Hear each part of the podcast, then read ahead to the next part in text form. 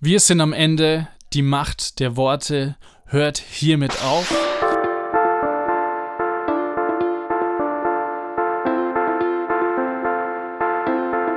Hallo und herzlich willkommen zu Die Macht der Worte, der Podcast. Authentisch, praktisch, gut. Und jetzt viel Spaß mit der neuen Folge.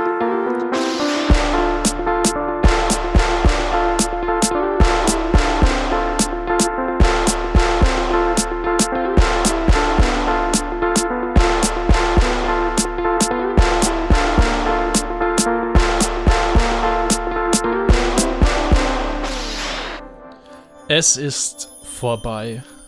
Wir hören auf. Wir setzen uns erstmal ab. Und zwar verbringen wir unsere Sommerferien und den Rest dieses Jahres in den Färöerinseln. Und wir haben uns gedacht, wir machen eine Sommerpause, ein Staffelende. Und hiermit willkommen bei dem ersten Review der ersten Staffel 2019. Schön, dass du eingeschaltet hast. Es ist natürlich nicht komplett das Ende, aber hier äh, psychologisch, strategisch muss man natürlich immer so tun, als ob.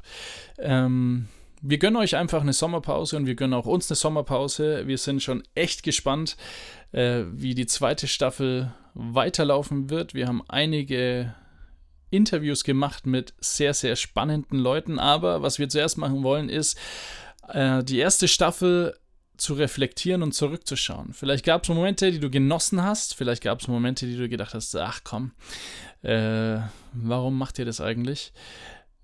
Wir wollen euch einfach unsere schönsten Momente zeigen. Und natürlich fangen wir so an, wie wir es gewohnt sind, und zwar mit dein Wort. Dein Wort öffnet mir die Augen. Dein Wort ist Kraft. Dein Wort und meine Seele wird gesund. Dein Wort gibt Trost. Dein Wort ist ein Licht auf meinem Weg. Mit dieser Kategorie wollte ich abdecken, was ich in Gemeinden ein bisschen vermisse, und zwar Lehre. Andreas ist ein Lehrer. Und man hört es wahrscheinlich auch in seinen Predigten und in seinen Themen mit mir. Das erste Thema war Errettung. Allein aus Gnade sind wir gerettet. Das ist ja das, was beispielsweise wir letztes Jahr auch im Lutherjahr ganz groß nochmal uns in Erinnerung gerufen haben, so was eigentlich tatsächlich passiert. Wir werden allein aus Gnade, die Gnade Gottes gerettet. Es geschieht allein durch dieses glaubende, vertrauensvolle Glauben ist nicht dieses Wort, so dieses, was heißt ja, Glauben heißt nicht wissen. Im mhm. Gegenteil. Mhm. Glauben ist eine Form von Gewissheit, aber vor allen Dingen auch ein Wort, was viel mit Vertrauen zu tun hat. Eine vertrauensvolle Annahme, ein sich hinwenden zu dem, was, wir, was, was Jesus eigentlich für uns getan hat und sagen, ja, ich nehme es für mich in Anspruch. Ich nehme für mich jetzt das einfach an, zu sagen, Jesus Christus, du sagst, du bist für meine Sünden gestorben und ich brauche diese Vergebung der Sünden. Ich brauche diese nicht nur der Sünden, sondern letztlich auch diese, diese Vergebung der Sünde, dieser Ursünde als solches, dieses Zustandes der Trennung, dass wir, dass er die überbrückt hat. Mhm. Ja, dass er hinausreicht und uns herausholt aus dem Tod ins Leben, so wie es Paulus ja in diesem Epheserbrief dann ja auch ausgeführt hat und an ganz vielen anderen Stellen ja auch dieses Motiv immer wieder auftaucht, dass wir vom Tod zum Leben hinüberwechseln. Mhm. Durch dieses göttliche Eingreifen, durch dieses neue Leben in der Diskussion beispielsweise mit Nikodemus, dieses, dieses vielleicht für viele bekannte, aber doch schwierige Kapitel, wo, wo Nikodemus in der Nacht, Johannes 3 berichtet davon, eben Jesus aufsucht und er dann sagt, ja, wir haben gehört, dass du ein guter Lehrer bist und er ihm einfach sagt, wenn du nicht von neuem geboren wirst. Ja? Und dass es letztlich wirklich eine, eine, eine Neugeburt entspricht, eines, eines Lebens hinein in eine neue Dimension. Mhm dass wir da etwas ganz anderes brauchen als das, was wir sonst kennen. Gut, das Telefon lassen wir im Hintergrund jetzt einfach mal klingeln. Okay, das, mal das stört jetzt keinen. Okay, also du hast jetzt gesagt, ähm, dieses vom Tod ins Leben zu bringen. Entschuldigung für diese Unterbrechung. Wir nutzen diese Unterbrechung, um. Schlagen Sie schon mal Römer 10 auf. Oder du.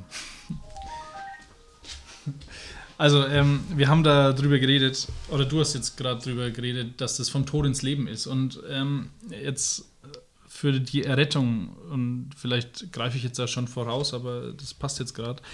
Ähm, eine Taufe symbolisiert es ja auch. Also das Untertauchen ist ja quasi der Tod und du ähm, holst den wieder raus aus dem Wasser und das symbolisiert das ins Leben kommen. Ist eine Taufe vonnöten, dass man errettet wird? Du findest diese Folge in der 5.19 Folge. So, jetzt hören wir mit Manuel Höfig, Jugendpastor der Emanuel-Gemeinde, einen kurzen Ausschnitt über extrem gnädig, extrem gesetzlich. Dann steht in der Bibel, gibt es einen Bibelvers, Liebe bedeckt eine Vielzahl von Sünden. Ja. Jetzt könnte doch eigentlich ein Hyper, wie heißt es, Hyper Grace, Grace-Typ, könnte doch jetzt sagen, ja, ja aber, der, aber Liebe erlaubt mir doch eigentlich alles. Also wie, was würdest du denn dazu sagen, wenn jemand da zu dir herkommt und sagt, ja, aber Liebe bedeckt alles? Genau, Liebe bedeckt eine Vielzahl von Sünden. Das steht in dem Kontext, äh, ist ja eine, eine Bibelstelle aus ähm, 1. Petrus 4 und, und es, jetzt, ich werde mal kurz lesen, also 1. Petrus 4, Vers 8, ne? vor allen Dingen habt, äh, aber habt untereinander eine anhaltende Liebe, denn die Liebe bedeckt eine Menge von Sünden. Aber habt untereinander eine anhaltende Liebe. Also da geht es eigentlich um diese Nächstenliebe, dieses, mhm. dieses Lieben des Nächsten innerhalb der Gemeinde oder selbst auch außerhalb der Gemeinde. Mhm. Und ähm, insofern bedeckt Liebe eine Menge von Sünden. Mit anderen Worten, wenn du, Steve, mhm. ähm, gegen mich sündigst, mich in irgendeiner Form verletzt, mhm. dann muss ich so viel Liebe für dich empfinden, ja. dass, ähm, da, dass ich das vergeben kann und das bedecken kann. Mhm. Ja, und nicht sofort irgendwo eingeschnappt bin und eine Distanz sich ähm, aufbaut zwischen, zwischen uns. Okay. Und ich, in, in 1. Korinther 13 heißt es, die Liebe erträgt alles. Mhm. Also muss ich das auch ertragen können in dem Moment. Okay. Ja? Aber das bedeutet nicht, dass ähm, dass die Liebe an der Stelle nicht sagen kann, hey Steve, mhm. das war falsch, das hat mich verletzt mhm. und das ist eine Sache, die zwischen dir und Gott steht. Okay. Weil zuallererst sündigen wir ja immer, richtet sich Sünde immer erst gegen Jesus und dann gegen den anderen. Mehr von extrem gnädig und extrem gesetzlich findest du in der Folge 26.19 und vorherige. So, dann der krasseste Talk, den ich hatte in Beziehung auf das Wort Gottes war mit Tim. Und zwar hat er am Schluss seiner Serie über den neuen Bund eine Aussage gemacht, die uns dazu veranlasst hat, dass wir uns nochmal getroffen haben. Das werdet ihr in den kommenden Staffeln mitbekommen, beziehungsweise wahrscheinlich in der nächsten Staffel. Und zwar könnt ihr das, was wir jetzt als Ausschnitt haben, in der 17.19er Folge hören. Und du kannst dir dazu eine Meinung machen, bis wir nächstes Mal, nächste Staffel, quasi dann diese Dreiecksdiskussion haben. Da hatten wir Andreas mit dabei.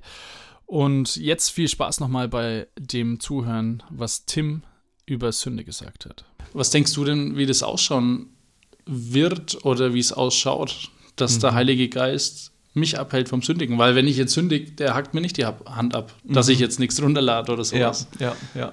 Genau. Ja. ja, das ist eine gute Frage. Und äh, da bin ich auch noch viel am ähm, Erkunden und mhm. selber erfahren und lernen. Ähm, ich, ich finde jetzt gerade leider den Vers nicht, wo es, wo es heißt, dass der Heilige Geist unser Lehrer ist und nicht mehr das Gesetz, dass er mhm. unser Pädagoge ist. Also ist das mhm. Griechische, wo das da benutzt wird. Ähm, ich, ich würde sagen, also was, was hält mich ab, mehr zu sündigen? Ähm, mir hilft es mehr, mich auf meine Identität in Christus zu konzentrieren und zu sehen, wer ich bin. Wir haben ja schon darüber geredet, ich mhm. bin Heiliger. Das ist genauso wie wenn, wie wenn du sagst, denk nicht an einen ähm, großen lilanen Elefanten. Mhm. Ja? An, an was denkst du? Du denkst automatisch an den großen lilanen Elefanten. Ja. Und, und ich glaube, das, das passiert so oft auch, wenn wir denken, ah, ich darf nicht diese Sünde, ah, ich darf nicht an diese Sache denken oder mhm. ich darf das nicht. Und, mhm. und wir leben mit so, einer, mit so einem Fokus auf unsere Sünde ja. und einen Fokus auf, was wir eigentlich nicht machen sollten. Mhm. Und ich glaube, uns wird es helfen, nicht auf unsere Sünde zu fokussieren, sondern auf Christus zu fokussieren. Mhm. Es ist auch ganz interessant, eine andere Studie, die ich ein bisschen gemacht habe, ist, ich habe mir, hab mir angeschaut, müssen wir als Christen Sünden bekennen noch? Mhm. Ja? Und ich finde es auch ein ganz interessantes Thema, weil ich glaube, ähm, ich glaube, es kann uns gut tun, Sünden bekennen in einer gewissen Weise. Ja, also ich, ich will es gar nicht verneinen und man darf das nicht, aber ähm, ich glaube, als Christen ist uns vergeben für Mhm. unsere Schuld in der Vergangenheit, in der Gegenwart und in der Zukunft. Ja. Mhm. Keine deiner Sünden in der Zukunft sind vor Gott überraschend, sondern als er dich angenommen hat als Kind, wurde dir vergeben. Ja. Das heißt, du musst nicht immer wieder kommen und alle deine Sünden bekennen und du musst nicht immer wieder um Vergebung betteln, Mhm. sondern dir wurde vergeben. Und die Frage, die da die da immer für mich wieder interessant ist und wichtig ist, ist, will ich in dem Sündbewusstsein leben oder will ich in dem Christusbewusstsein leben? Und wenn wir dieses Wort bekennen anschauen, im Griechischen, im Neuen Testament, ähm, das ist ganz, ganz selten vom Sünde bekennen. Aber auch, also zum Beispiel im 1. Johannes oder sowas, da heißt es, Ja, genau. wenn wir unsere Sünde bekennen, etc. Ja, ich genau. glaube, dass das von Nichtchristen redet, die ihre Sünden bekennen müssen. Mhm, Ja? Ähm, da, da gibt es auch ein, zwei Stellen, wo es ein bisschen kritisch ist, wo es sein könnte, dass wir als Christen unsere Sünden bekennen sollen. Ähm, also da gibt es auch im äh, ist Thess Thessaloniker 5, irgendwo im fünften Kapitel, Mhm. ähm, Vers 12 oder sowas. Also bekennt einander eure Sünden, heißt es da. Ja. Ich glaube persönlich, dass dieser Vers davon redet, ähm, hey, ich bin dir auf den Fuß getreten, tut mir leid, Steve. Das Mhm. ist nicht ein, hey Steve, ich habe ähm, mir Illegal illegal Musik. Runtergeladen. genau, also Ja. ähm, das ist eher was Zwischenmenschliches. Also die ganze Bibelvers da redet über zwischenmenschliche Sachen. Ich glaube, das ist auch was so ein. Ähm, aber, aber wie gesagt, ich will, ich will darauf hinaus, Christus Bewusstsein, nicht Sündbewusstsein. Das heißt, im Neuen Testament redet es vielleicht ein, zwei, drei Mal, wie wir als Christen unsere Sünden bekennen müssen. Im Neuen Testament redet es Dutzende und Dutzende Mal mit dem gleichen Wort bekennen, gleiche griechische Wort, darüber Christus zu bekennen, bekennen, wie groß er ist, bekennen, was er für uns gemacht hat, bekennen, wer wir in ihm sind. Immer wieder ist dieses Wort bekennen, bekennen. Und wenn es benutzt wird, wird es fast ausschließlich für positive Sachen benutzt. Bekennen, wer Christus ist und nicht, wir benutzen es immer so als negativ. Wenn man bei uns bekennen hört, dann denken wir erstmal, ich muss meine Sünden bekennen. Ja.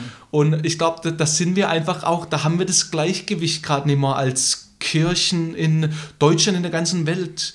Ähm, weil wir denken doch, Sünden bekennen ist das Allerwichtigste. Und ich sage, nee, Christus bekennen ist das Allerwichtigste. Und bekennen, wer er ist und was er gemacht hat, etc., etc. Ob es dann jemand gut tut, seine Sünden zu bekennen, darf er, ist okay für mich. Ja. Ich glaube, es ist keine Pflicht mehr für uns. Okay, krasse Aussage. Ähm, ich glaube, das äh, wird wahrscheinlich manchen Hörern so gehen, sie denken, was laberst du für einen Schwachsinn. Du kannst die, du kannst die bösen E-Mails weiterleiten. und hey, aber äh, das wäre voll interessant, das mal äh, mit dem Andreas, mit dem anderen, der über die Bibel redet, diese Sünden bekennen zu reden. Mhm. Also, cool, gern. weil das ist, ja, das ist, Ja. äh, äh, ist wie, ist wie gesagt eins von den Konzepten, das habe ich zum ersten, von dem habe ich zum ersten Mal gelesen und ich habe gesagt, das ist ja alles, also Bullshit, ja, lass mich in Ruhe mit dem Scheiß. Und äh, ähm, ja, und mehr und mehr nehme ich dann meine eigene Bibelsoftware und ich schaue mir jede einzelne, jedes einzelne Vorkommnis des Wort bekennen an und nicht mehr. Wow, da ist vielleicht doch was dran. Und vielleicht hatte ich davor in meinem typischen klassischen, wie ich aufgebracht wurde, vielleicht doch ein bisschen was verschoben. Ja. Und ich bin noch nicht angekommen, ich habe noch nicht alle Antworten, das ist ganz klar. Ich freue mich mehr darüber zu lernen. Ich freue mich vielleicht auch von deinen ähm, Zuhörern mal zu hören, was sie darüber denken. Also schreibt mir gern. ja, Und äh, ähm, ja, und ich werde da auch weiter lernen. Aber super. Ja. Okay, dann äh, sind wir zu Ende. Willst du noch so ganz kurz was sagen zum Thema neuen Bund oder willst du dich so verabschieden mit Also, ja, also, also ich glaube, ich glaub, das Wichtigste im christlichen Leben ist die Einheit mit Christus. Ja. Uns, das ist nicht eines Tages in den Himmel kommen, das ist nicht, sondern es ist heute schon, haben wir Einheit. Jetzt habe ich wieder so ein Ding rausgehauen, gell? Ähm, können wir auch noch mal eine halbe Stunde drüber diskutieren. ähm, unsere Einheit mit Christus, wir sind in Christus, das heißt, unsere Identität ist, wir sind Heilige, wir sind geliebt, wir sind gemocht, wir sind in ihm auch ganz, was auch immer das bedeutet, ähm, und dass Christus in uns lebt und er ist derjenige, der in uns Frucht hervorbringt und es ist nicht Frucht, die wir selber vorbringen und deshalb Einheit mit Christus ist so ein Konzept, über das wir gern drüber schauen und dann halt unser christliches Leben leben. Aber ich glaube, das ist der absolute Schlüssel zu allem in unserem christlichen Leben. Die Macht der Worte. Michael und Steve und ihre fünf Minuten. Meine persönliche Lieblingskategorie, weil ich einfach mal reden kann, was ich will und vielleicht merkst du es manchmal auch, dass es Schwachsinn ist, aber manches Mal erregt es auch zum Lachen. Bei Michael ist es meistens so, er redet natürlich nur das, äh, wo er überlegt hat. Und wenn er merkt, ich gehe in ein Thema, wie zum Beispiel, ob ein Pastor arbeitet oder nicht, oder wie lange ein Pastor arbeiten darf oder was auch immer, ähm, hört man mich manchmal lachen, weil Michael dann leise ähm, so einen Gesichtsausdruck und quasi beugend lachend, aber leise eben, äh, mir zeigt, ey, ich kann da nichts darüber sagen, weil ich schäme mich, wenn ich irgendwas Falsches sage. Genau. Also, Lieblingskategorie eigentlich von Michael ist Pastor, aber wir haben schon drei Anläufe gemacht und dreimal wurde ich quasi zensiert. Eins meiner Lieblingsthemen ist aber auch Gemeindetechnik und zwar passiert es ja vielleicht so ein, zwei Mal im Monat, dass mal die Technik versagt und ja, hör mal rein, was wir drüber geredet haben. Da das, haben wir doch ja, ein Lieblingsthema, Michael. Verstehe ich auch nicht. Also ich muss ganz ehrlich sagen, Beamer. Beamer. Ich weiß nicht, wie viel Beamer ich in meinem Leben schon benutzt habe. Und es war nie ein Problem. Ich habe den Beamer, hier Beamer, hier Laptop, ein Kabel dazwischen. Du machst beides an mhm. und siehst auf dem Beamer, was du auf dem Laptop siehst. Und freust dich einfach. Also unendliche Male in meiner beiden Berufswelt, außer wenn du das in der Gemeinde machst. Ich weiß nicht, das sind irgendwie so, so Montagsbeamer oder so. Die, die Jeden Sonntag sind sie Montagsbeamer. ja, die, egal was du machst, es geht immer nicht. Ich ja. weiß nicht, woran es liegt. Haben die das irgendwie, ich denke ja, irgendwie haben die das, machen die das extra, die Techniker. Wahrscheinlich. Also kennst du das auch, wenn das Bild schon mal da ist, aber der Ton noch nicht funktioniert? Ja. Aber das kenne ich ja nur von der Gemeinde. Also das, glaube ich, erlebt man auch nur in der christlichen Gemeinde. ja. Also wahrscheinlich werden alle christlichen Techniker dahin geschult, dass die quasi die Spannung ein wenig rausreißen. Vermutlich. Oder dass die die Gemeinde zum Beten anhalten wollen. Ja. Oder, damit sie, oder vielleicht auch, damit sie am Schluss die Helden sind. Ja, genau. Das, das ist ein bisschen so meine Vermutung. Das könnte sein, ja. So ein Techniker. Weil sonst Aber, würden die ja immer nur hinten sitzen und keiner merkt wenn das immer klappt. Ja, da hast du recht. Das ist halt das Problem. Ne? Wenn ja. der Techniker funktioniert, dann funktioniert es und keiner merkt es. Ja. Aber wenn er mal nicht funktioniert. Dann ist es eigentlich gut. Ja? Weißt du, was mir schon aufgefallen ist? Man sieht ja immer erst das Bild und dann kommt, wenn sie es falsch machen, spät der Ton. Ja. Mir ist noch nie aufgefallen, dass man erst den Ton hört und dann erst das Bild. Ja, das, so sind die halt nicht geschult. Ne? Ja. Das, ist, das, ist, klar. Das, das, das, weiß ja jedes Technikerkind, wie das läuft. Erst das Bild und dann ja. der Ton. Als nächstes äh, sprechen wir über Begrüßung in Gemeinden. Und nachdem wir diese Folge ausgestrahlt haben, war ich irgendwie ein bisschen einsam in der Gemeinde, weil jeder nur noch mit High Fives herkam. Und ich habe gemerkt, dass ich doch irgendwie auch Umarmungen mag, aber nur von bestimmten Leuten. Naja, Gefühlssache. Ich bin jetzt auch nicht so der physische, also mich braucht man nicht so viel berühren. Also es reicht, wenn man winkt und Hallo Steve ja, sagt er das sowas. Genau, ey, wie geht's? Ja, Schön, wie dass du da bist. Und nicht an die Brust drückst, dass man keine Luft mehr kriegt. Okay. Das ist so der typische. Ja, aber wir mögen uns doch, Steve. Ja, Warum, aber ich habe gemerkt, du bist auch nicht so was hast du denn jetzt da? Also Michael, du, du bist gegen umarmen. naja, das kommt aufs Deo drauf an. Die witzigsten fünf Minuten waren die, meiner Meinung nach, wo wir über Bibelstellen gesprochen haben und uns ausgetauscht haben, was wir so witzig finden und äh, warum. Na klar, Glaube ist wichtig und ernst zu nehmen, aber ich glaube, Gott hat auch Humor und ich glaube, Gott hat auch darüber gelacht. Und die haben da versucht, ihn zu beerdigen. Und das ist auch ein wenig lustig. Und gerade als mitten die Beerdigung war, haben da Feinde an, angegriffen. Keine Ahnung, warum die jetzt da den Friedhof angreifen oder die Stadt, ich weiß es nicht. Auf alle Fälle haben sie es dann notwendig gekriegt, die Feinde kommen und haben sich gedacht, ja, jetzt können wir nicht mehr ewig da Beerdigung machen. Schmeißen wir den doch einfach in das Grab da rein und schmeißen den Toten ins Grab rein von Elisa mhm. und wollen halt dann von den Feinden weglaufen. Und plötzlich ruft einer, hey, wartet auf mich. und dann ist der einfach lebendig geworden. Nur weil weil er ins Grab von Elisa reingeworfen wurde. Also ich warne davor, dass man jetzt das als Lehre macht und man sollte auch keine Bücher drüber schreiben. Aber ich finde es echt klasse. Dafür liebe ich ihn. Und ich werde es im Himmel, falls man da das alles auf Video anschauen kann, mhm. die Geschichte werde ich mir als erstes anschauen. Okay. Was ich ja sehr ähm, Comedy verdächtig halte, ist am Berg der Verklärung. Ja. Da hat ja Jesus ein Meeting gehabt ja, genau, ja. mit äh, Moses und Elia. Mhm. Und äh, da waren ja die Jünger, die sind immer eingeschlafen. Glaub, nee, das war gar nicht da. Das- Das war ja das war falsche Lehre. Genau. Aber drei durften mit drauf. Genau, drei Nämlich, durften. genau. Der Petrus. Der ich sage jetzt einfach Jakobus, richtig. Ja, und, und der Johannes natürlich Johannes, noch immer klar. dabei. Ja, klar. die vier Apostel. Die, die vier. Äh, ja, die drei. Und auf jeden Fall finde ich das echt eine lustige Geschichte, weil da quasi, die haben jetzt da so ein Treffen und unterhalten sich wahrscheinlich, wie es weitergeht. Ja. Jesus, Mose, Elia. Ja. Und dann kommt der Petrus her. Fragt. Wie spät ist es? Nee. Macht der Worte. Revolution.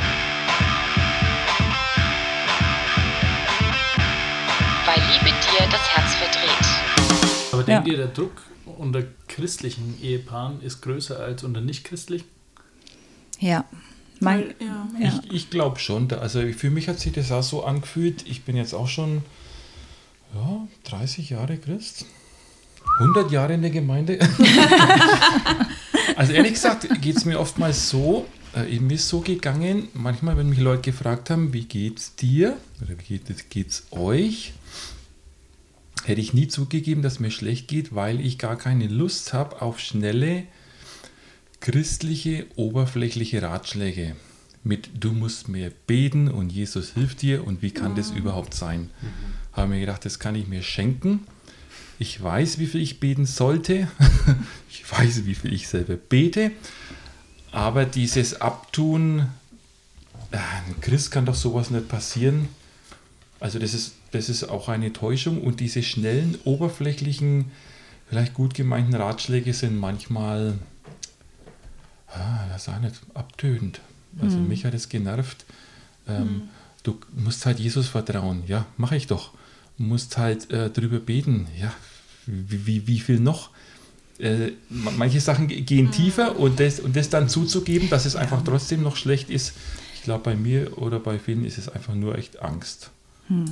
Und dann kommt auch oft Frust noch dazu, weil man es ja probiert hat und dann hat man es nicht geschafft. Das ist dann auch das Eingeständnis, ich habe es probiert, habe es nicht gekonnt. Und anstatt dass man dann wirklich aufeinander zugeht in der Partnerschaft, dann zieht man sich zurück und dann, dann ist es, dann fängt wirklich eine Abwärtsspirale an, weil man hat ja nichts gegen einen Partner, aber dann ist der Rückzug da und dann baut sich das auf. Dann gibt es natürlich viele Situationen, die sind gut, da passt alles, läuft alles. Und dann aber die Situationen, wo man selber nicht weitergekommen ist, wo man echt ähm, ratlos ist und diesen Rückzug dann oder diesen Frust noch drinnen hat, dann bauen sich wirklich, wirklich immer mehr so unsichtbare Mauern auf, die manchmal dann richtig zum Problem werden. Das muss nicht gleich sein, aber die werden kommen, wenn das nicht geklärt wird. Und man zieht sich einfach zurück und dein Partner kann eigentlich nichts machen, weil er kann ja nicht in dich reinschauen. Selbst wenn du sprichst, aber du traust dich da nicht, weil du das nicht geschafft hast, das zuzugeben oder zu sagen, ich weiß nicht mehr weiter. Und manchmal ist es echt so ein, so ein Rattenschwanz und so ein Kreislauf, ein richtiger negativer. Also wir haben das auch bemerkt und ich, ich finde es ist ein bisschen schwierig, weil natürlich gehst du nicht hausieren mit deinem Problem, aber wie, also unser erstes Ehejahr oder die ersten zwei waren Horror. Ja. Horror. Wir haben uns also ohne Witz den Tod gewünscht. Wir haben gehofft, der Partner stirbt, dass wir rauskommen aus der Ehe. Noch heute fragen wir uns manchmal, wenn so Ehepaare perfekt aussehen, ob es einfach nur Schein ist oder Sein. Also es beschäftigt uns immer noch, mich und meine Frau. Und ja, wer weiß, vielleicht wird es eines Tages mal aufgedeckt. Ich hoffe natürlich nicht. Ich hoffe, dass alle glücklich sind.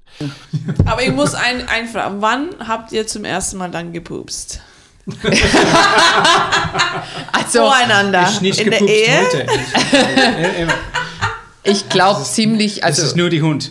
Ja, genau. Ziemlich schnell hat mein Mann gemeint, er muss den Dutch Oven mit mir machen, was natürlich nicht so oh, toll nein. war. Du musst erklären, was ein Oh, Dutch Oven Dutch ist. Oven das ist voll ist- eklig. Nee, nee, nee, nee, nee, bitte nix. Ja, ein Der- der- Podcast, der- oh Quer nein. auf die Internet. Google das. Nicht, nicht Google Dutch Oven.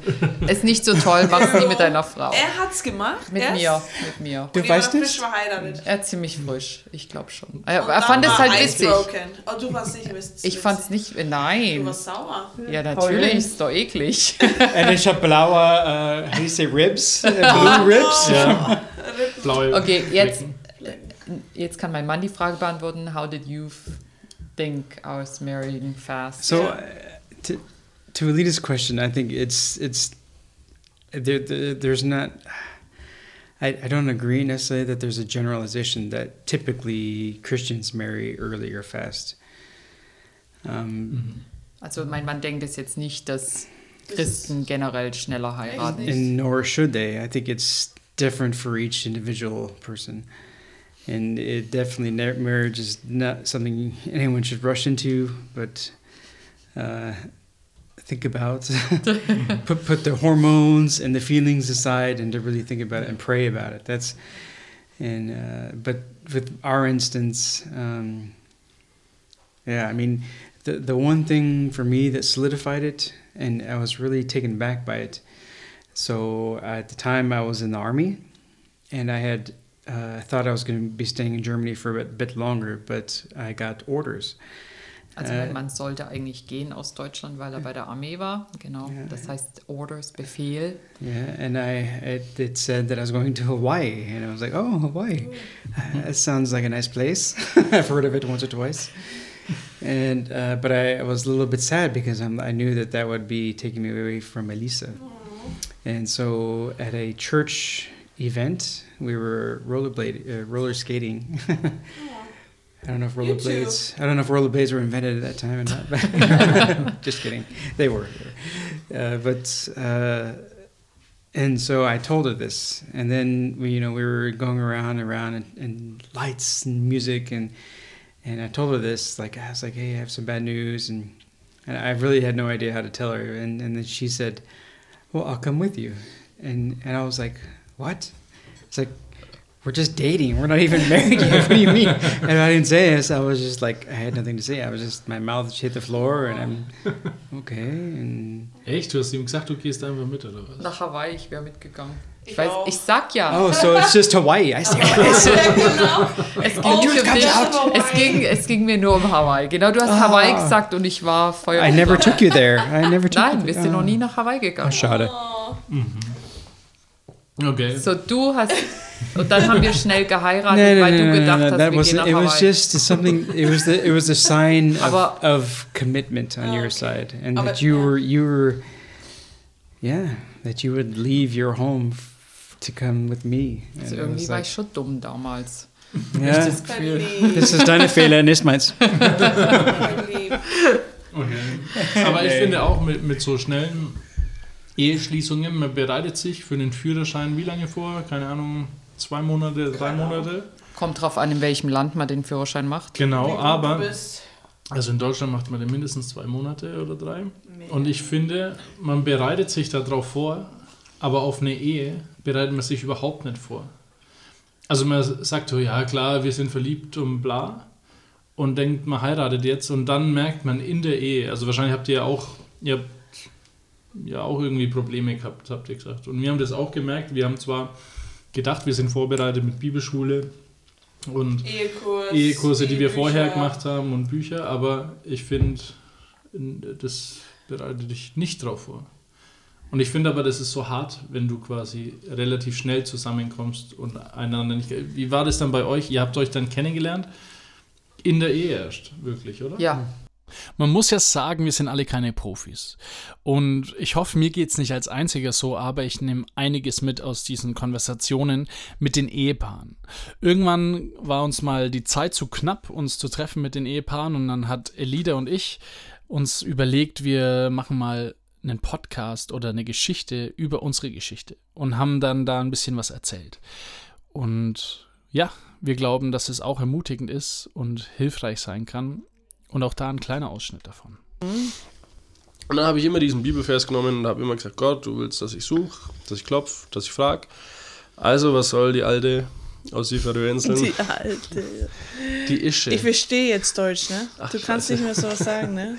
Die genau, und da Ische. habe ich immer wieder gebetet und dann war das so, dass ich irgendwann ähm, die Frage auch in meinem Herzen, und da glaube ich auch, dass es Gott war, in meinem Herzen gehört habe, entscheidest du dich, sie zu lieben? Und ich dachte mir natürlich, wenn ich jetzt Ja sage, ist innerhalb von einer Woche die färöische Frau meine Freundin Und dann heiraten wir ganz schnell. Krass, ey. Und du dann. kanntest mich nicht. Ja, aber ich wusste, schau mal, wenn Gott dich kennt und Gott mich kennt, dann kann das doch nur gut sein. Und da haben wir üb- übrigens auch eine Serie oder eine, einen Ding mit dem Michael und Steve 5 Minuten, wo wir auch drüber reden, über die Gottkarte. Also da habe ich auch gesagt, dass ich die Gottkarte selber gespielt habe. Und da war es auch so. Hm. Und zwar habe ich dann eben immer gebetet, okay Gott, ich entscheide mich dafür. Und von da ab war das für mich klar, dass wir irgendwann zusammenkommen. Und dann habe ich aber immer wieder weiter gebetet und hatte irgendwann noch so in meinem Herzen gehört, nenn sie deine Frau. Krass, Mann. Und das war innerhalb noch dieser zwei Monate. Also Echt? quasi am 10. habe ich, also im Oktober habe ich dich kennengelernt. Nee, September. So wirklich? Ja, Oh, ja, aber ja, so ja, wirklich. Oktober, September, Oktober. Ja. Und im Dezember hatten wir unser Date. Und in dieser Zeit dazwischen wusste ich zum einen, ich entscheide mich, dich zu lieben und zum anderen, dass ich dich meine Frau nenne. Krass, Mann. Aber du hast Nenn's mich wirklich gekannt im Oktober, eigentlich nicht.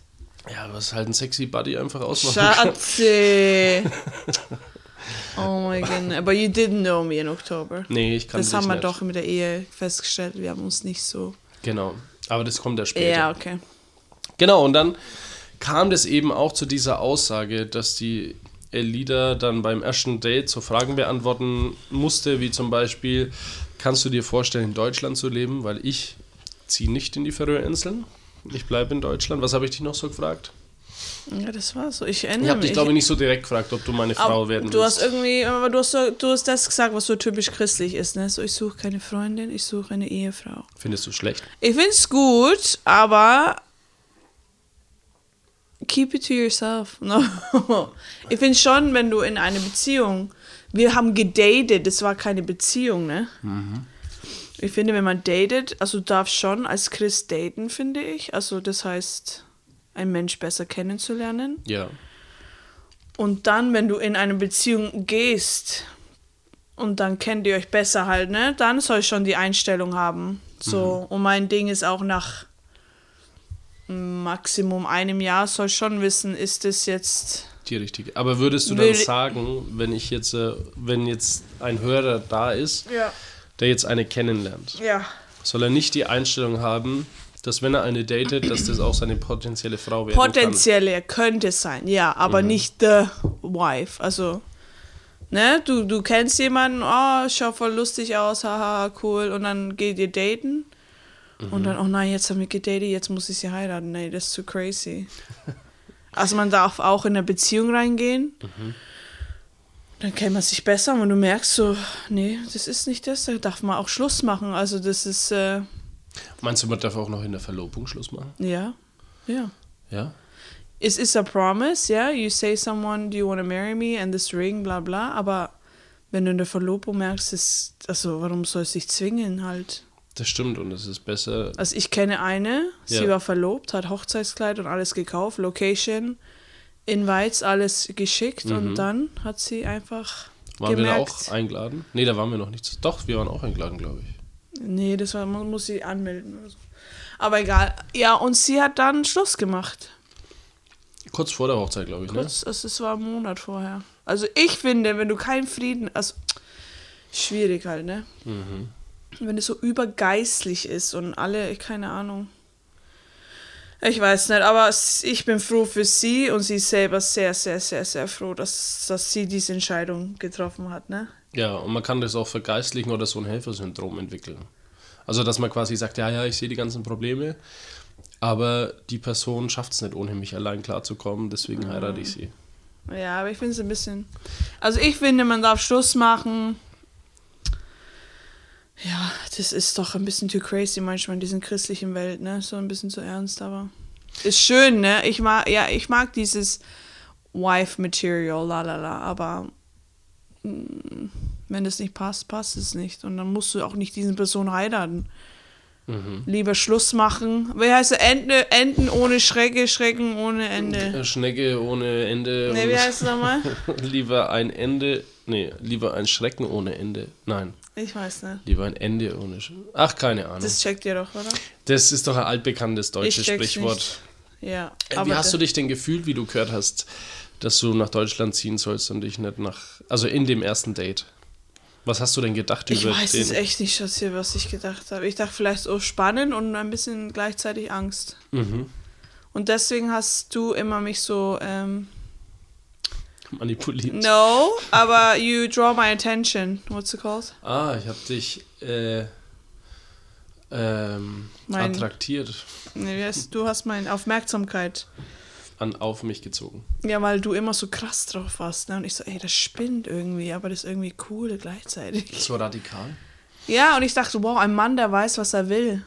Also das hat mir, das erinnere ich mich, dass du hast, du hast deine Meinung sehr offen gesagt und du wusstest genau, was du wolltest. Bist du heute noch froh darüber, dass ich meine Meinung offen sage? Nein. Einmal wieder in eigener Sache außerhalb der Kategorien. Ich würde mich freuen, wenn du diesen Podcast endlich mal teilen würdest. Ich sehe doch, wenn du das teilst oder nicht. Hey, weißt du was? Mach ein Foto, schick's über Instagram, über Facebook. Vielleicht verlink uns, musst du ja nicht. Aber wir würden uns total freuen, wenn du dieses Wort, die Macht der Worte mit Freunden teilen würdest und wir dadurch auch ein bisschen mehr Hörer bekommen noch, als wir eh schon haben. Ähm, genau. Ich würde lügen, würde ich sagen, würde ich es nur für Gott machen. Aber viel auch für Gott, ganz viel. Aber natürlich auch äh, gute Bestätigung, wenn mehr Hörerzahlen steigen und so weiter. Genau, das war das eine. Jetzt äh, kommen wir zurück zur Kategorie aus der Sicht und mit den Worten von. Und das Schöne an diesem Podcast ist, dass ich mich nicht nur mit Freunden über verschiedene Themen unterhalte, sondern dass ich meine Interviewgäste zum Beispiel auch zu Freunden mache und äh, eine Herzensverbindung da entsteht. Und ich freue mich auch, dass der Hörer diese Geschichten von vielleicht manchen unbekannten Leuten mitbekommt, die dann sehr fesselnd sind. Okay? Also, das war jetzt ein bisschen ein holpriger Einstieg, aber wir lassen es jetzt einfach laufen. Die Macht der Worte. Aus der Sicht, aus, aus der Sicht, Aus der Sicht und mit den Worten von. aus der Sicht und mit den Worten von. Richten wir anhand diese, auf, dieses, auf diese Werte, errichten wir unsere Säulen und diese Säulen sind die Hauskreise. Die tragen eigentlich das Ganze. Ja. Wir möchten, dass die Stärke unserer Gemeinde immer durch die Stärke der Hauskreise reflektiert wird. Okay. Also das heißt, wenn wir dann mal Sonntagsgottesdienste haben, die wir ab nächsten Jahr einmal im Monat, werden wir die, werden wir die anfangen. Und Also dann 2019. 2019. Mhm. Einmal im Monat werden wir für unsere Hauskreise zusammen, für unsere zwei Hauskreise zusammen einen Gottesdienst starten. Und ähm, da ist es so, dass eigentlich wollen wir, dass der Gottesdienst auch den Hauskreisen dient. Mhm. Weil dort eben die Jüngerschaft, Jüngerschaft stattfindet, Ja. die ja unser Hauptfokus ist. Und ähm, dann ist eben das so, dass wir ähm, möchten, dass diese, dass diese Hauskreise tatsächlich die Stärke unserer Gemeinde reflektiert, nicht der Gottesdienst, der öffentliche Gottesdienst. Mhm. Jetzt hatte deine Frau da acht Säulen hingemalt. Das sollte eigentlich voll mit Säulen sein. Du müsstest, also wenn wir, wir beten ja für 50 Hauskreisleiter, Ja. also es sollten eigentlich 50 sein, das war bloß Also diese acht Säulen sollen quasi die Hauskreise auf dem Ganzen steht es oder sind die Säulen, weil du hast hier stehen Hauskreise und dann Jüngerschaft, was ein bisschen dasselbe ist, Ja. aber man könnte jetzt denken, wenn man das sieht, dass an den nächsten zwei Säulen vielleicht Äh. Lobpreis und Anbetung stehen würde oder so. Aber Ja, genau. Also alle, alle diese, diese Säulen sollten Hauskreise repräsentieren, in denen Jüngerschaft stattfindet. okay. Ja. Cool. Dann, Und, und das, das, sorry, das Dach über dem Ganzen ist sozusagen das Gebäude oder, oder, oder die Netzwerke oder die, die öffentliche Rechtsform, die das Ganze trägt und das Ganze, das Ganze etabliert. Mhm. Ja? Und in dem kann er halt all, können lauter verschiedene Sachen stattfinden. ja. in denen können Sachen stattfinden, die eben auch dazu beitragen, dass diese Hauskreise gestärkt werden. Ne? Mhm. Ähm, durch Evangelisationsveranstaltungen, durch verschiedenes Zeug stärkt es ja auch nochmal diese Jüngerschaft, die in den Hauskreisen stattfindet. Ja. Und die, der Banner, der oben drüber hängt, Jesus, Jesu Autorität, ähm, das äh, kommt von, oder das ähm, ist inspiriert durch ähm, Epheser 1, 22 bis 23, Mhm. wo es drin steht, dass er, also Gott, ihm, Jesus, alle Autorität gegeben hat und sie unter seinen Füßen gestellt hat Mhm. und hat ihm als Haupt der Gemeinde ge gegeben, die sein Leib ist, durch Ja. die er alles in allem erfüllt. Also das heißt, dass Jesus ist der Haupt der Gemeinde. Mhm. Unter seinen Füßen ist alle Autorität Mhm. auf, im Himmel und auf der Erde. Aber dazwischen ist sein Leib, und zwar wir. Okay. Und das heißt, dass diese Autorität Jesu, wenn wir wollen, dass die Welt sieht, dass Jesus Autorität hat über Himmel, über den ganzen Himmel und über die Erde, dann muss das durch uns den Leib passieren. Und das wollen wir ein bisschen herausfinden. Wir wollen, dass die Welt, dadurch, dass sie das anschaut, dadurch, dass sie die Gemeinde erlebt, das ist unser Traum, unser Wunsch, dass die Welt dadurch sieht, dass Jesus Herr ist. Mhm. Und da ein Name. Zion. Ja. Zion ist ja beschrieben als, Zion ist ja eigentlich der Name des Berges in, in Jerusalem. Ähm, aber wird beschrieben als der Ort, wo Gott wohnt. Das war David Metzner, Gemeindegründer, der jetzt schon einmal im Monat seinen Gottesdienst feiert und ich meine zu wissen, dass er schon drei Hauskreise in Nürnberg hat. Mal schauen, ob er die 50 erreicht. Wir verfolgen ihn natürlich und wir halten euch auf dem Laufenden. So, dann kommen wir zu Word, den Gospel-Rappern, und zwar Daniel und Mirko. Es war echt spaßig, mit ihnen Interview zu führen. Echt nette Jungs. Wenn ihr die ganzen Episoden, die ganzen Interviews anhören wollt, findet ihr die natürlich auch bei uns, die Macht der Worte. Wir haben sie getroffen bei One Love Revolution, dem Hip-Hop Jam in Düsseldorf. Und hier ein kleiner Ausschnitt. Aber wir wollen auch Leute erreichen, die nicht in den Gemeinden sind. Und manchmal scheitert es auch einfach mal zum Beispiel an, an, den, an den Worten, an der, an der Wortwahl. Mhm. Ja? Äh, wir nennen es äh, liebevoll kananäisch. Ähm, das heißt, das ist bi- biblische Sprache, die keiner richtig versteht. Ist da so ein Wort drin wie Schalabanga oder Churchies? Nee, äh, gar nicht mal so. Wobei, das war auch heute Diskussion. Aber ähm, ja, so, so, so Worte wie, kann man sagt, äh, Jesu Blut hat mich reingewaschen. Mhm, ja. Okay, wir wissen alle, was es bedeutet. Warum? Weil wir Christen sind. So, aber es gibt Menschen, die haben nichts damit zu tun. Und die stellen sich vielleicht Dinge vor, ja, Blutdusche und irgendwelche Opfer äh, messen. Und äh, das kennt man so aus Filmen. Und wenn man da sowas sagt, das, damit erreicht man vielleicht keine Leute, sondern man schreckt sie ab. Also, dass man auch nochmal guckt, okay, wie erreichen wir denn nochmal bewusst dann die Leute, die außerhalb der Gemeinden sich bewegen. Okay. Gut, äh, dann fange ich mal mit dem Interview an, wenn das okay ist. Mirko, äh, hast du dir gedacht, 2013, glaube ich, habt ihr euch das erste Mal so kennengelernt? Ja, äh, 2012 kennengelernt und 2013 haben wir begonnen am Album zu arbeiten, Ende oder? 2012 kennengelernt, 2013 Ja, angefangen. ja, ja. Habt ihr euch über, ich, ich weiß nicht, ob, das, ob ich da richtig informiert bin, habt ihr euch irgendwie über Facebook oder so connected, weil ihr quasi gedacht habt, hey, wir müssen äh, irgendwas Christliches in Richtung Hip-Hop machen? Also liege ich da richtig? Ja, genau. Also das war so, ähm, ich war auf der Suche, ich habe äh, christlichen Rap gefunden zum ersten Mal und zwar ähm, amerikanischen christlichen Rap. Der Künstler heißt Lecrae, der wird vielen ein Begriff sein. Hab seine Mucke total abgefeiert, da ich aber vor meiner Bekehrung schon äh, Rap-Liebhaber war und auch Straßenrap so in die Richtung machen wollte und hier und da ein paar Sachen aufgenommen habe, habe ich gedacht, hey, vielleicht könnte man das ja jetzt tatsächlich im deutschsprachigen Raum nutzen, ähm, um das Evangelium zu verbreiten oder, oder auch so christlichen Rap in Anführungszeichen machen. Hab dann bei YouTube eine Gruppe gefunden namens Cross. Cross war das, ne? Mhm, Aus Bochum. genau. Ähm, hab den geschrieben, hey, voll cool, dass ihr das macht, aber da war kaum was da Mhm. zu der Zeit. Ähm, und dann habe ich den angeschrieben, äh, den, äh, wie heißt der Bruder nochmal von Cross? Ähm, oh Mist, hab's vergessen. Warte mal, ich muss kurz nachdenken. Hier, der. Fällt mir jetzt gerade nicht ein, wie peinlich. Wir nennen ihn einfach Hein Mück.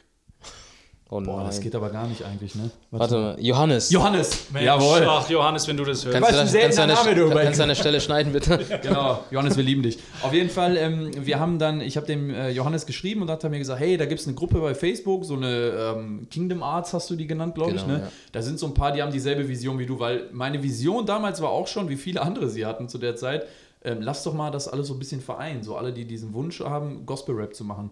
Und dann äh, wurde ich in der Gruppe aufgenommen und äh, war lange auf Standby dann ein paar Monate und irgendwann hat Daniel ein Album gepostet von Andy Mineo, äh, was wir beide echt cool fanden und dann kamen wir so ins Gespräch, haben Nachrichten ausgetauscht. Dann war es WhatsApp auf einmal und dann habe ich ihm ein, äh, etwas geschickt, was ich schon lange aufgenommen hatte. Das war dann unser erster Track auf, auf dem, äh, das war unser erster Track, den wir aufgenommen haben. Ähm, und zwar Folge mir, äh, Folge mir nach Deutschland war das, ne? Mhm. Genau. Und äh, dann hat er gesagt, hey, das ist voll cool, lass ein Album aufnehmen. Mhm. Dann haben wir ein Album aufgenommen und wir haben uns tatsächlich, Daniel sagt immer, wie jede gute Beziehung, äh, haben wir uns auch bei Facebook kennengelernt. Okay, nicht Tinder. Nein, äh, nee, nee. Okay, also da habt ihr euch kennengelernt. Ähm, was ist denn die Motivation? Also, äh, du sagst ja, ihr wollt ja schon christlichen Hip-Hop machen, aber was ist die, die Motivation von euch? Also, weil wir haben jetzt da draußen lauter Leute stehen, ähm, die wahrscheinlich jeder eine andere Motivation hat. Also, keine Ahnung, wenn ich draußen stehe, ist vielleicht meine Motivation, ich will Fame werden und unbedingt der geilste deutsche Rapper, christliche Rapper werden, neben Moses Pelham. Was ist denn eure, eure Vision, sagen wir mal, eure Vision? Also ich sag mal so, anfangs war es natürlich, äh, gerade wenn du frisch bekehrt bist, was bei mir auch der Fall war, ich war ziemlich frisch, ähm, wovon das Herz voll ist, davon sprudelt der Mund ja über. Und ähm, ich wollte einfach diese Gabe nutzen, also wir sehen es tatsächlich als Gabe auch, wenn man so musikalisch ist und so weiter, ähm, um einfach das zu erzählen, wovon mein Herz voll ist. Und das ist Jesus. So, ne? Ähm, aber dann haben wir natürlich auch weitergedacht und dann haben wir gedacht, hey, das kann man doch wunderbar als evangelistische, als evangelistische, evangelistisches Medium nutzen. Das heißt, wenn du Musik machst für Christus, kannst du es ja auch irgendwie von den Beats und von den Sounds so gestalten, dass auch Leute aus der Welt das hören würden. Und das war unser, unser Anspruch. Also eigentlich ist es tatsächlich ein evangelistischer Anspruch. Okay. Ne, es geht nicht darum, was weiß ich, wir verdienen jetzt viel Geld oder, oder wir werden die heftigsten oder so. Aber wir haben schon auch, was die Qualität angeht, den Anspruch, dass wir die Qualität, die die Welt liefert, mit ihren ganzen bekannten Rappern, dass wir diese Qualität auch natürlich liefern können. Ne? Okay, das finde ich cool, weil ich und meine Frau, wir lieben Sex ähm, und auch darüber zu reden. ich und meine Frau, wohlgemerkt. Ähm, aber, also ist es nicht, weil du hast jetzt hier auch ein Kapitel Sex und Erotik in der Bibel. Bibel ist doch eigentlich ein wenig verstaubt. Ist da überhaupt irgendwas von Sex drin? In der Bibel ist sehr viel über Sex drin und vor allem darüber, was Gott sich dabei gedacht hat. Also Gott ist ja der ultimative Entwickler, Designer von Sex. Also er hätte ja Fortpflanzung auch relativ langweilig machen können, ähm, dass wir Männer über irgendwelche Eier pinkeln oder irgendwas befruchten, keine Ahnung. Aber nein, er wollte bewusst, er hat uns mit Sexualität etwas geschenkt, was so kraftvoll ist, nicht nur für die Fortpflanzung, sondern für die ganze Intimität, für die ganze Erotik, für die ganze Leidenschaft innerhalb einer Ehe. Okay, und du hast hier so eine Zwischenseite, da steht Willkommen. Du, also nicht willkommen, sondern ich willkommen, du auch. Soll das Buch auch ein bisschen provozieren, weil in christlichen Kreisen ist es ja eigentlich immer noch ein bisschen verpönt, über Sex zu reden. Ja, also das, glaube ich, sollte äh, schon lange mal sich ändern. Und ich glaube, ist auch dabei, sich das zu ändern, dass immer mehr das auch Thema wird und dass es eigentlich diese Tabus nicht mehr so gibt. Und die Idee ist von dem Buch eigentlich, dass es ähm, Männern und auch Frauen, aber wie gesagt, ich richte mich primär an Männer, eine Perspektive gibt, die sie begeistert, die sie motiviert. Weil häufig, gerade in christlichen Kreisen, je nachdem, wenn man so fromm ein bisschen aufgewachsen ist, dann hört man einfach so diese zwei, drei christlichen Verhaltensregeln, wie man mit Sex und mit Pornografie und mit Selbstbefriedigung etc. umgehen soll oder nicht soll. Und man bekommt einfach diese Regel vermittelt, aber checkt überhaupt nicht den Sinn und das größere Bild dahinter. Und mein, meine, meine Motivation ist, dass ich eigentlich eine Sicht, eine Perspektive vermitteln möchte, die Männer begeistert, die uns motiviert, die uns auch herausfordert, aber auch gewinnt auf eine Art. Gewinnt für die Idee von Gott, für Ehe und für Sexualität. Okay, dann habe ich mal so eine Frage zum Thema Sex. Und zwar heißt es ja immer, man soll keinen Sex vor der Ehe haben. Und mir fällt es ganz schwer, manchmal zu begründen, warum nicht. Hast du da eine kurze Antwort dafür vielleicht? Ja, eine, kurz, nee, eine kurze Antwort gibt es nicht. Ähm, eine kurze Antwort wäre eben einfach so ein bisschen platt, so das, was man sonst immer hört. Äh, ja, kein Sex vor der Ehe haben. Aber das greift viel zu kurz und es funktioniert vor allem nicht, wenn ich nicht ein tieferes Verständnis habe von Ehe, von Exklusivität. Der Punkt ist ja der, dass Sex heutzutage sehr billig geworden ist. Also um es mal direkt zu sagen, jeder Mann kann eigentlich rumficken, wie er will. Bei dieser Aussage von Daniel Kalupner bin ich damals in der ICF schon ein bisschen zusammengezuckt, weil das doch nicht die typisch christliche äh, Redensart ist, die man so drauf hat. Aber Daniel, Buchautor von Sex Life, ICF-Pastor in Nürnberg und auch Anfänger und Visionär für One Love Revolution, ein übergemeindliches Konzept in Nürnberg und Franken. Dann mein Lieblings, mein Lieblings-Interviewgast von der ersten Staffel war und ist der Bibelraucher Wilhelm Bunz. Wilhelm und ich waren na, vor kurzem, sage ich mal, vor ein paar Monaten in der Karaoke-Bar zusammen und haben zusammen gesungen. Und Wilhelm ist wirklich, ich bin sehr begeistert von Wilhelm, wie ihr wahrscheinlich schon hört. Und ich finde ihn einfach klasse, deswegen, weil man Gottes Hand in seinem Leben sehr sieht und dass er quasi auch den Charakter Gottes und Gottes Taten sehr hoch hält in seinem Leben. Er ist mittlerweile, glaube ich, ausgebucht. Wir hatten Glück damals im Januar, dass wir ihn äh, bekommen haben. Ich glaube, heute wäre das so schnell nicht mehr möglich gewesen. Aber ja, kauft euch sein Buch und es ist ein neues Buch in der Schreibe. Ich weiß gar nicht, ob man es sagen darf. Ich sag's, ich hau's jetzt einfach mal raus.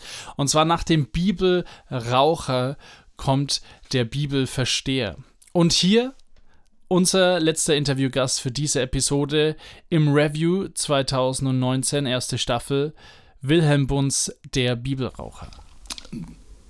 Warum kam dein Rückfall? Also gerade nachdem du ja wirklich das gemacht hast, was Gott quasi in seinem Wort sagt, dass du vergibst und dann denkt man, okay, jetzt ist er gestärkt, jetzt äh, hat er... Ich habe, ich habe einen riesen Fehler gemacht. Mhm. Was ich, was ich jedem abrate, schau niemals auf deine Mitchristen. Ja. Das war ein Fehler. Ich, äh, ich war so enttäuscht, ich war so enttäuscht im Umgang mit den Mitchristen, ich wollte nicht mehr. Ich wollte nicht so sein wie die. Nicht, dass ich besser bin. Aber es gibt nichts Schlimmeres, als wenn sich Gotteskinder einander verletzen.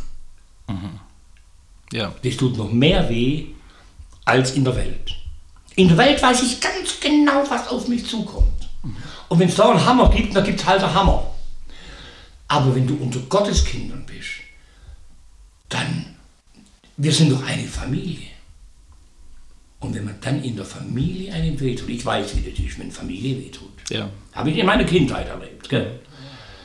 Wenn wir als Gotteskinder, als Familie, wenn wir da einander wehtun, tut es viel mehr weh.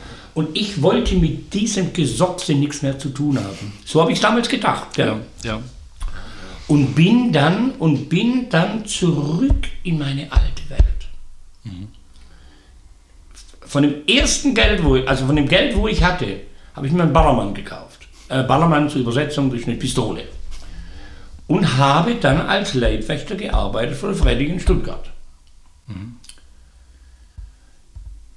Gott sei Dank habe ich keine Straftaten begangen. Der Herr hat mich bewahrt davor. Und eines Tages, und eines Tages gucke ich Aktenzeichen XY, habe ich immer geguckt. Könnte das sein, ich kenne jemanden, weißt Wie hast du die genannt? Äh, äh, Heimatfilme. Ich liebe Heimatfilme, ja. ja. Alle haben an den, an den Film gedacht, wenn der Wildbach rauscht.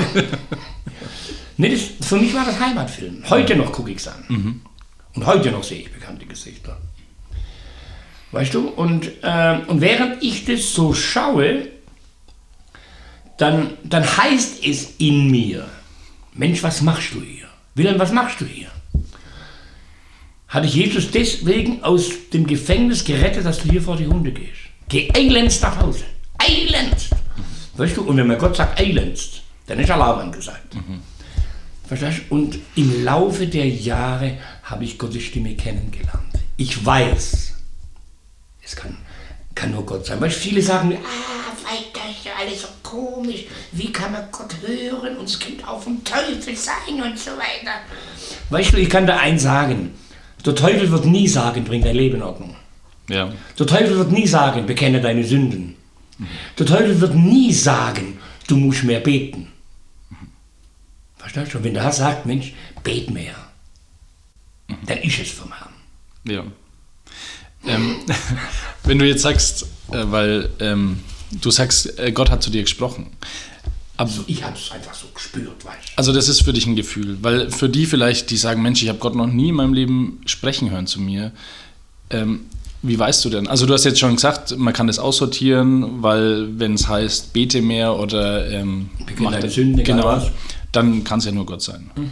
Aber hast du irgendwie so eine, ja, gut, eine Anleitung gibt es ja wahrscheinlich nicht zum Gottes Stimme hören, aber irgendwie trotzdem eine Hilfe für jemanden, der sagt, Mensch, ich will das unbedingt auch, aber ich weiß nicht, ob es das ist. Die Macht der Worte. Wir sind am Ende. Die Macht der Worte hört hiermit auf. für diesen Sommer und wir hören uns wieder im September. Genießt eure Sommerferien, genießt das Wetter. Falls ihr mal in den Färöerinseln vorbeikommt, wir sind bis Januar da, besucht uns mal. Und wenn nicht, Mai, dann hören wir uns wieder im September. Vielen Dank fürs Zuhören und bitte vergesst nicht, teilt gute Dinge wie zum Beispiel diesen Podcast. Danke fürs Zuhören.